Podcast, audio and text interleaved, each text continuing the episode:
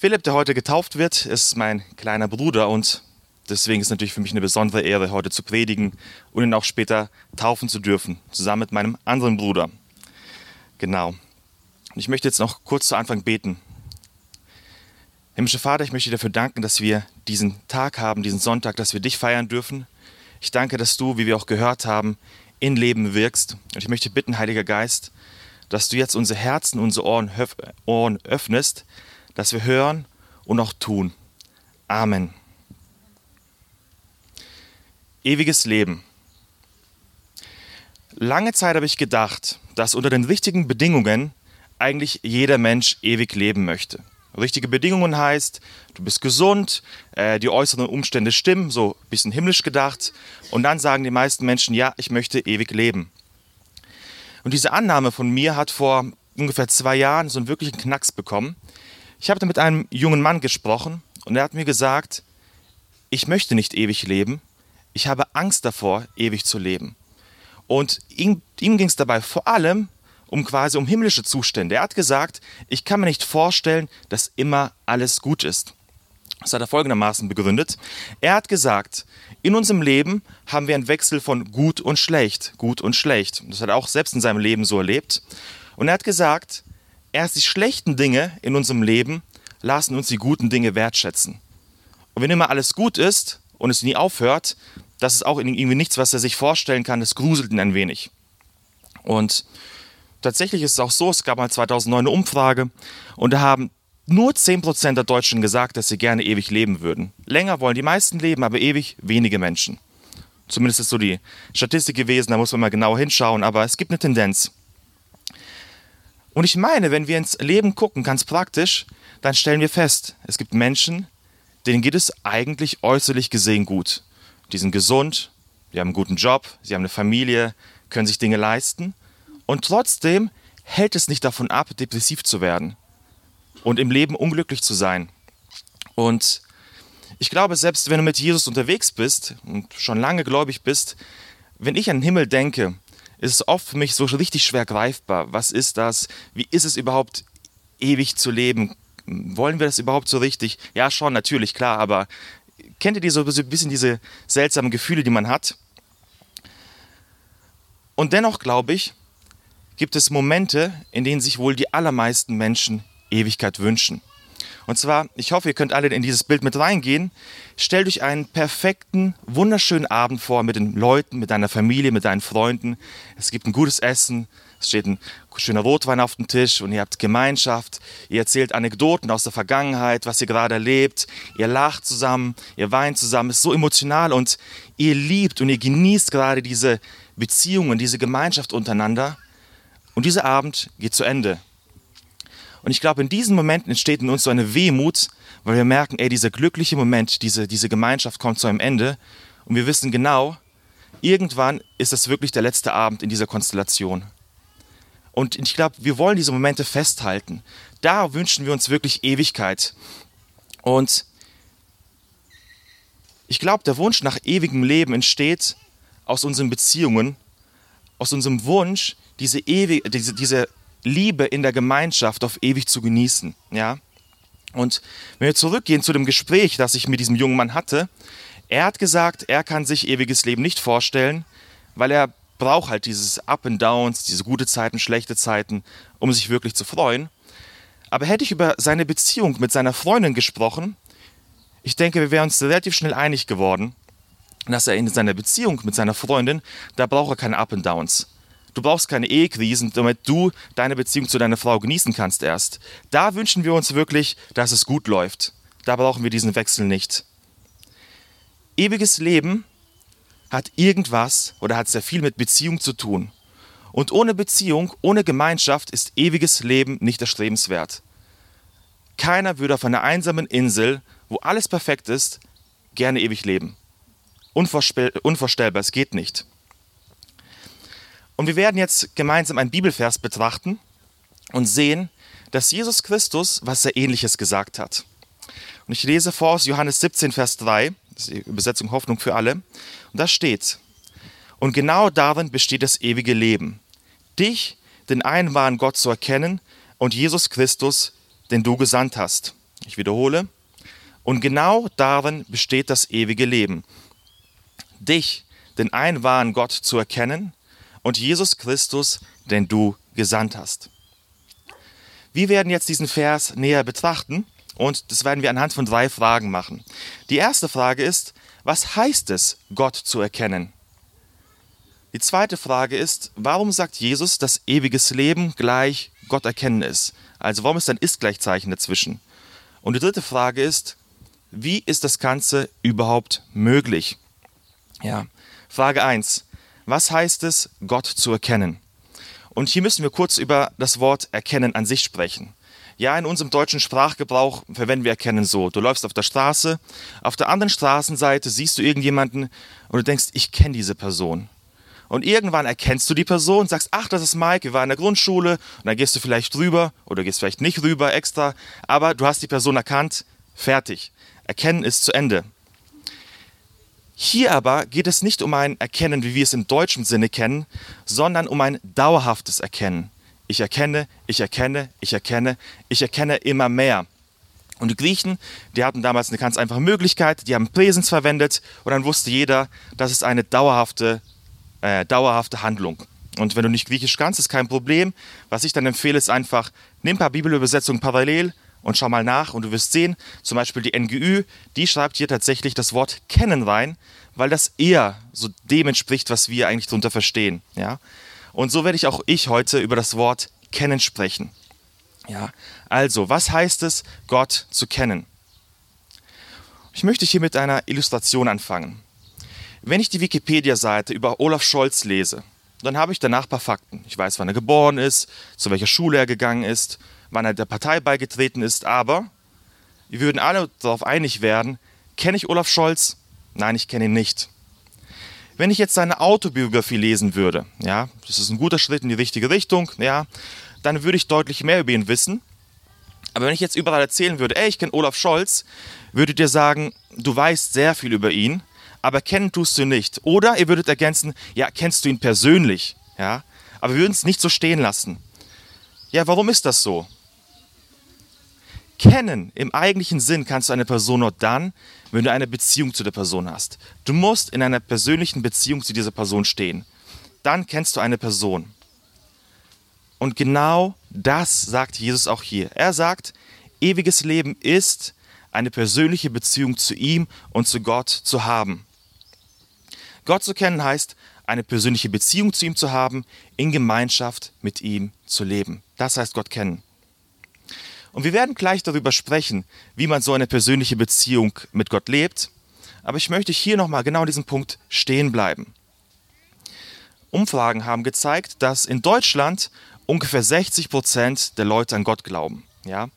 Aber was ist ganz oft damit gemeint? Ganz oft geht es einfach nur darum, dass man grundsätzlich einfach glaubt, dass es einen Gott gibt. Und da hat jeder Mensch so irgendwie so eine Liste. Bei einem steht nur drauf, es gibt eine höhere Macht, einen Gott sozusagen. Und das, das weiß ich halt, ja, oder das glaube ich zu wissen. Und der andere schreibt halt noch was dazu und sagt, ja, es gibt auch noch Jesus und der ist irgendwie schon mit Gott besonders eng gewesen. Und der andere sagt, ja, er ist sogar noch gestorben. Und so hat jeder eine Liste von Sachen, die er halt so von Gott weiß und die kann er halt unterschreiben. Und letztlich ist es genau das, was auch ich jetzt mit Olaf Scholz habe. Ja, ich habe halt eine Liste von Fakten, die ich glaube und das weiß ich halt über Gott. Aber die Sache ist die, von Gott zu wissen, ja, und es gibt Leute, die wissen eine Menge über Gott, heißt nicht automatisch, dass du mit Gott eine Beziehung hast. Es ist nicht das Gleiche. Ewiges Leben ist nicht, die richtigen Aussagen über Gott zu machen, ja, die richtigen Sachen über Gott zu wissen, sondern mit ihm in Gemeinschaft zu leben. Das ist ewiges Leben. Und wichtig, es reicht auch nicht, wenn du eine Oma hast oder eine Frau, deine, deine Frau oder deine Mutter Gott kennt, ja, eine persönliche Beziehung hat. Das ist ja oft so, ja, ich glaube nicht, aber ich habe eine Oma, die glaubt, ja. Das reicht nicht, das ist auch nur Wissen. Es muss persönlich sein. Dann ist es eine Beziehung. Und ich möchte dich heute fragen, hast du eine Beziehung mit Gott? Kannst du sagen, dass du in Gemeinschaft mit ihm lebst? Und normalerweise kann man jetzt mit Mensch auf Menschen betrachtet, kann man diese Frage gut beantworten, ja?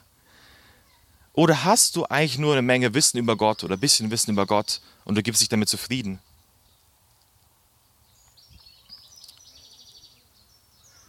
Gott kennen heißt, eine Beziehung zu ihm zu haben, in Gemeinschaft mit ihm zu leben.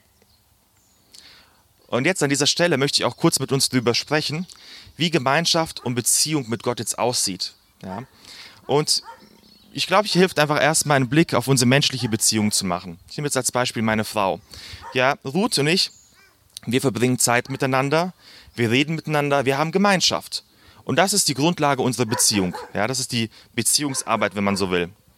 Und die Konsequenz davon ist, dass ich Zeit mit Ruth verbringe, dass ich Ruth immer mehr verstehen lerne. Ich lerne zu verstehen, warum sie manchmal wie reagiert, was sie sich wünscht und so weiter und so fort. Ja?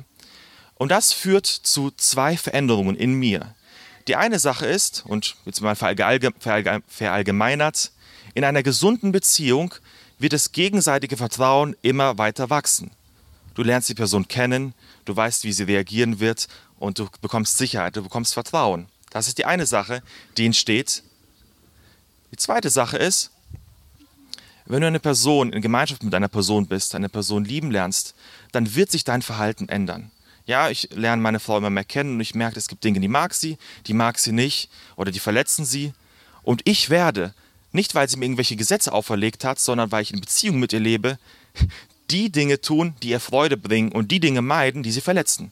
So funktioniert Beziehung. So kennen wir das aus unserem Alltag. Ganz ähnlich ist es auch mit Gott. Wir haben Gemeinschaft mit ihm. Das heißt, wir lesen der Bibel, ist ganz wichtig. Wir beten. Wir beten ihn an, so wie gerade im Lobpreis wir feiern das Abendmahl und wir haben mit anderen Christen Gemeinschaft. Das sind so ein paar Dinge. Und dadurch haben wir letztlich Gemeinschaft mit Gott. Und damit wird Folgendes passieren. Wir lernen Gott kennen. Immer mehr und immer mehr. Wie eine Beziehung auch immer tiefer wird, so wird auch eine Beziehung mit Gott immer tiefer. Ja, man kann sogar ansatzweise hier schon auf der Erde anfangen, Gott zu verstehen, wie er wirkt und wo, was sein Herzschlag ist eigentlich. Ja? Die andere Sache ist, umso tiefer meine Beziehung zu Gott, umso größer mein Vertrauen zu ihm. Ja, das, so entwickeln sich Beziehungen. Und letztlich wird sich auch mein Verhalten ändern. Ich werde erkennen, es gibt Dinge, die verletzen Gott. Ich werde feststellen, es gibt Dinge, die stehen zwischen mir und ihm, wenn ich sie tue. Und ich werde diese Dinge ablegen, weil ich möchte, dass unsere Beziehung besser wird. Also was heißt es, Gott zu kennen? Gott zu kennen heißt, mit ihm in einer Beziehung zu leben, in Gemeinschaft mit ihm zu leben. Und das ist anbei immer wieder eine bewusste Entscheidung. Wenn ich einfach mein Leben laufen lasse, dann habe ich relativ wenig Zeit für meine Frau, weil es tausend Dinge gibt, die irgendwie meine Aufmerksamkeit unbedingt wollen. Beziehung ist immer etwas, was wir auch bewusst machen und uns dafür Zeit nehmen. Nicht anders ist es auch mit Gott.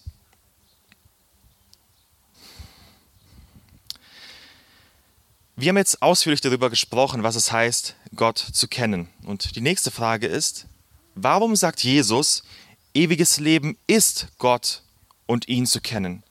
Ich meine, erwarten würden wir ja eher, und das ist auch tatsächlich das, was wir öfters sagen, ja, so eher sowas wie ewiges Leben hat, der Gott kennt, oder noch eher so, ewiges Leben bekommt der, der Gott kennt. Aber Jesus sagt es anders. Er gibt eine Beschreibung des ewigen Lebens. Er sagt, ewiges Leben ist Gott kennen. Ja? Jesus sagt, das ewige Leben in ihrer Natur, in, ihrem da in ihrer Daseinsform, sage ich mal, ist die Beziehung zu Gott. Und das andere ist nur eine Konsequenz davon. Und das klingt jetzt vielleicht so ein bisschen komisch, auch diese Formulierung von Jesus, aber ich möchte uns kurz zum Anfang der Predigt führen. Wir haben ja festgestellt, wenn ewiges Leben heißt, dass du einfach nur gute Dinge, schöne Dinge ewig genießen musst, oder darfst oder musst, irgendwann wird Muss, dann möchte man das Ganze gar nicht. Ja, das es, es zieht die Leute nicht an. Aber sobald wir über Beziehung und Gemeinschaft leben, dann haben wir plötzlich den Wunsch, diese Gemeinschaft ewig zu haben. Wir wollen sie nicht loswerden, wir werden nicht satt davon. In Beziehung und Gemeinschaft liegt der Wunsch nach Ewigkeit.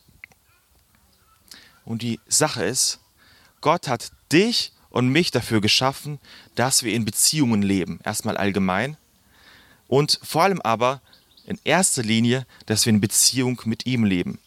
Ey, das ist die Idee für unser Leben, das ist seine Idee für uns. Und die Sache ist, echte Erfüllung wirst du erst erleben, wenn du diese Beziehung zu Gott lebst.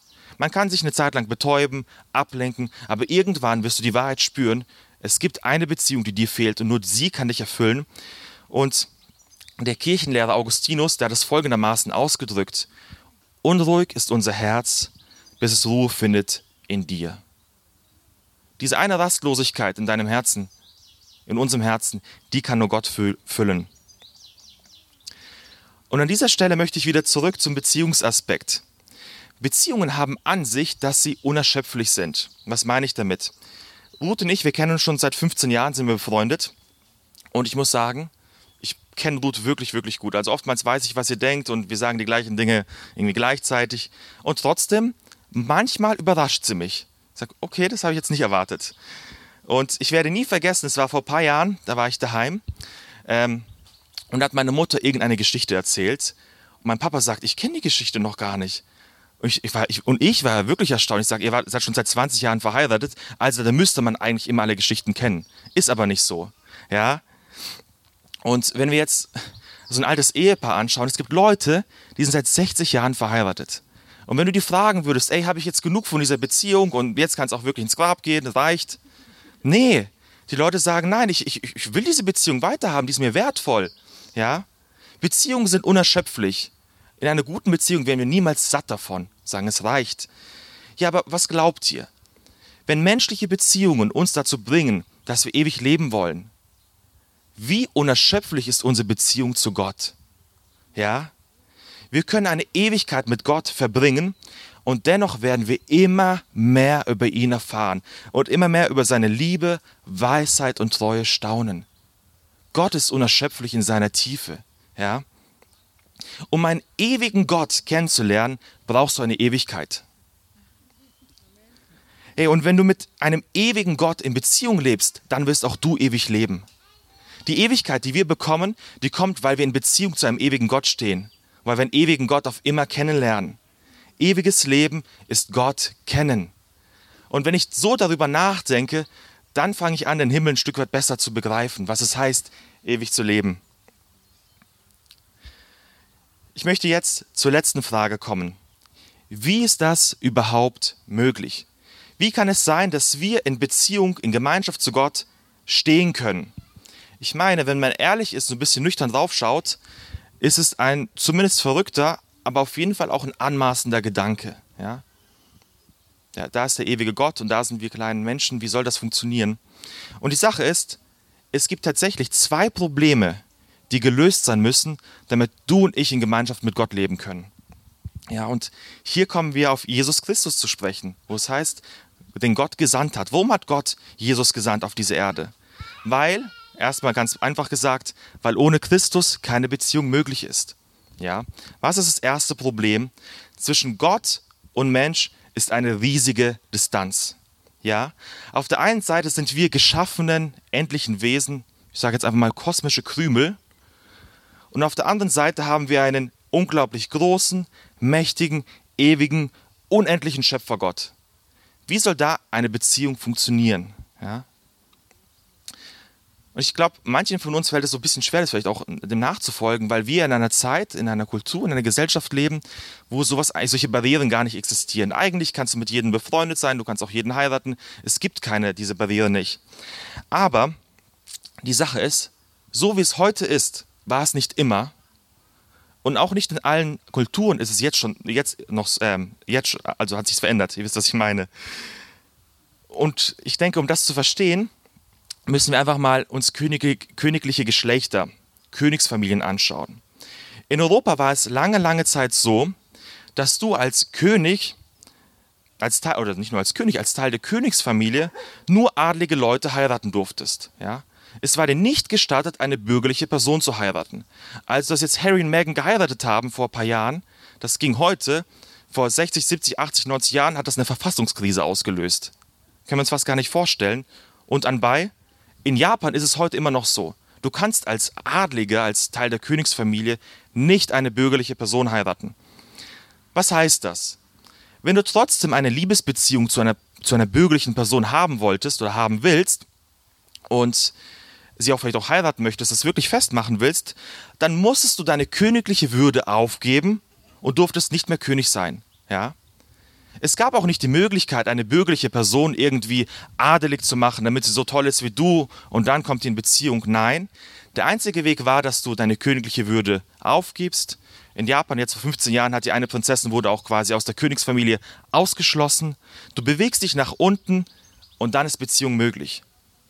Und die Sache ist, nichts anderes hat Gott gemacht. Er hat sich in Christus klein gemacht. In Jesus wird Gott Mensch und kommt uns entgegen, damit diese Differenz zwischen Gott und Mensch nicht so groß ist. Über Jesus Christus kommen wir in Beziehung zu Gott, ja? Wer in Beziehung zu Gott leben will, kommt an Christus nicht vorbei. Er ist die Brücke, er macht Beziehung erst möglich. Das heißt, Gemeinschaft mit Gott und Jesus dabei ignorieren, das geht nicht. Der Unterschied ist viel zu groß. Ey, und Gott ist so gnädig und so interessiert an Beziehungen mit uns, dass er dieses Problem selbst gelöst hat. Und ich staune immer wieder, wenn ich daran denke, dass Gott Mensch wird und in einem Stall geboren wird.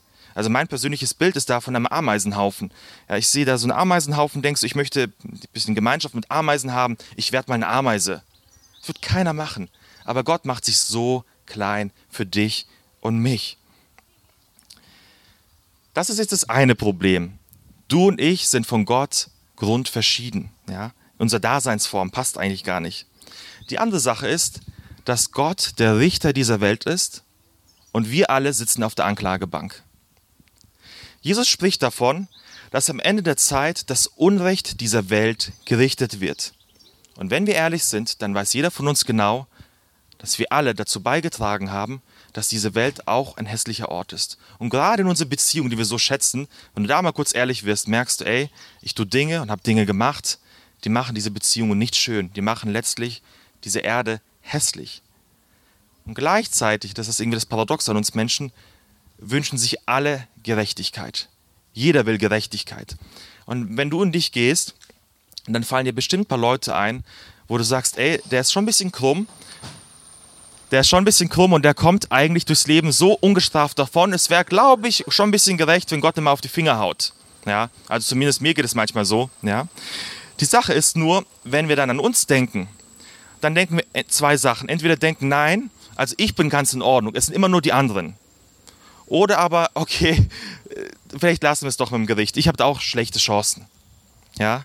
Der Punkt ist aber der, wir als Menschen haben Gottes Gericht verdient. Das sagt die Bibel ganz klar. Und wenn wir jetzt mal ehrlich sind, ist das schon eine seltsame Wendung in dieser Predigt. Wir reden darüber, dass wir Gemeinschaft mit Gott haben sollen und wollen und Beziehung führen. Hey, aber wie kann das funktionieren? Wie kann ein Richter mit einem Angeklagten eine freundschaftliche Beziehung führen? Das riecht nach Korruption. Das würde nicht gehen. Die einzige Möglichkeit ist, dass dieser Prozess, dieses Gericht abgeschlossen ist dass der Angeklagte verurteilt wird, die Strafe bekommen hat und dann, dann steht einer Beziehung nichts mehr im Wege. Dann ist auch kein Korruptionsverdacht mehr da, keine Schiebung, nichts. Ja, und wisst ihr was? Dieses Gericht, das eigentlich noch aussteht, hat dennoch schon stattgefunden. Es hat schon stattgefunden. Jesus Christus ist in die Welt gekommen, um Mensch zu werden. Und dann geht er ans Kreuz von Golgatha und stirbt für unsere Schuld. Der Unschuldige stirbt für den Schuldigen. Das Gericht, das über uns ergehen soll, hat vor 2000 Jahren stattgefunden. Und das ist eine wunderbare, geniale Botschaft. Das Problem unserer Schuld wurde gelöst. Wir können in Beziehung zu Gott leben, weil Gott selbst in Jesus Christus Mensch geworden ist und für unsere Schuld bezahlt hat. Die zwei Probleme sind gelöst. Die Frage ist, was nun? Was machen wir jetzt mit dem, was wir gerade gehört haben? Und ich denke, Gott hat zwei Einladungen heute für uns. Die eine Sache ist, wenn du noch keine Beziehung zu Gott hast, dann ist das Problem deiner Schuld noch nicht gelöst. Deine Schuld ist nicht bezahlt und du wirst dich vor Gott verantworten müssen. Was Christus im Stall von Bethlehem gemacht hat und was am Kreuz von Golgatha passiert ist, das ist ein unglaubliches Geschenk. Aber Geschenke haben es an sich, dass sie angenommen werden müssen und ausgepackt werden. Das ist kein Automatismus. Ja, Jesus ist gestorben, jetzt ist alles gut. du brauchst diese Beziehung zu Gott. An Christus führt kein Weg vorbei. Und wenn du diese Beziehung noch nicht hast, dann ist heute der Tag, an dem du es festmachen kannst. Die Einladung ist heute, heute zu Christus zu kommen. Und ganz praktisch, komm nach der Predigt auf mich zu, komm auf jemanden aus der Gemeinde zu, jemanden, auf jemanden, von dem du weißt, dass er in Beziehung zu Gott lebt. Und es wird für die Person eine Freude sein, dich mit Gott bekannt zu machen.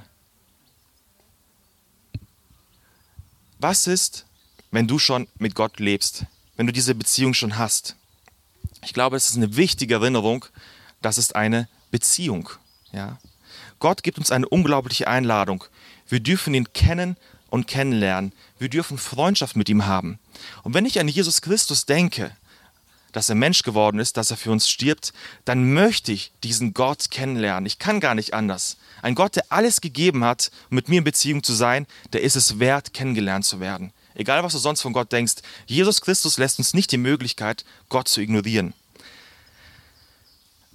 Was ist jetzt aber das Problem für uns, die wir schon vielleicht auch länger mit Christus unterwegs sind? Ich glaube, es sind zwei Probleme. Die eine Sache ist das, was ich auch mit meiner Beziehung mit meiner Frau kenne, mit allen Freundschaften. Im Alltag gibt es so viele Dinge, die meine Aufmerksamkeit haben wollen. Und die schreien alle lauter als Gott gefühlt. Ja? Es rückt so schnell in, in den Hintergrund dieses Bibellesen, Beten, in die Gemeinde gehen, dass eigentlich das, was eigentlich Beziehung ausmacht, diese Gemeinschaft, irgendwann ganz hinten dran steht und irgendwann gibt es auch keine Freundschaft mehr. Habt ihr gemerkt, wenn, wenn ihr mal Freunde hattet und ihr habt sie heute nicht mehr, dass es manchmal ist es einfach so ein Streit und man geht auseinander, aber oftmals ist es einfach ein schleichender Prozess. Man meldet sich weniger, man trifft sich weniger und irgendwann stehst du da und sagst, okay, das war mal mein Freund, jetzt sind wir keine Freunde mehr. Mit Gott kann das genauso passieren. Und die andere Sache ist, und das ist äh, schon ein bisschen das eigentlich das ähm, Fatale eigentlich, wir können alle diese Dinge tun. Du kannst die Bibel lesen, du kannst beten, du kannst singen, du kannst in die Gemeinde gehen, du kannst Gott dienen und du kannst es alles tun, ohne Beziehung zu Gott zu haben. Es kann alles einfach eine fromme religiöse Übung sein. Aber die Einladung ist, in allererster Linie soll sich immer um Beziehung drehen. Und ich ertappe mich manchmal dabei, dass ich, dass ich bete und merke so, wow, ich bin eigentlich in meinem Kopf gar nicht da. Oder ich lese Bibel und es ist einfach nur so ein mechanisches Zeug geworden für mich. Ja, gehört sich so. Und da ist immer diese Ermutigung, diese Einladung von Gott. Es geht nicht um eine religiöse Übung. Es geht um eine Einladung zur Gemeinschaft, zur Beziehung. Und das muss und darf der Mittelpunkt unseres Lebens sein. Ja? Und das ist die Einladung heute an uns alle, in Beziehung zu leben. Und für mich, ja, als ich auch gerade diese Predigt auch vorbereitet habe, habe ich gemerkt, was für ein Privileg, mit dem ewigen Gott in Beziehung zu leben. Verpasst das nicht. Verpasst das nicht. Mach heute das mit Gott fest oder entscheide dich neu dafür, in Beziehung zu leben.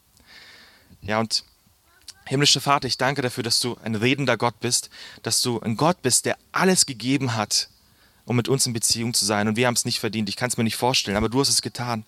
Und ich möchte dich bitten, dass jeder von uns dieses Reden von dir hört, dass du Beziehung wünschst und dass wir in Beziehung mit dir kommen. Amen.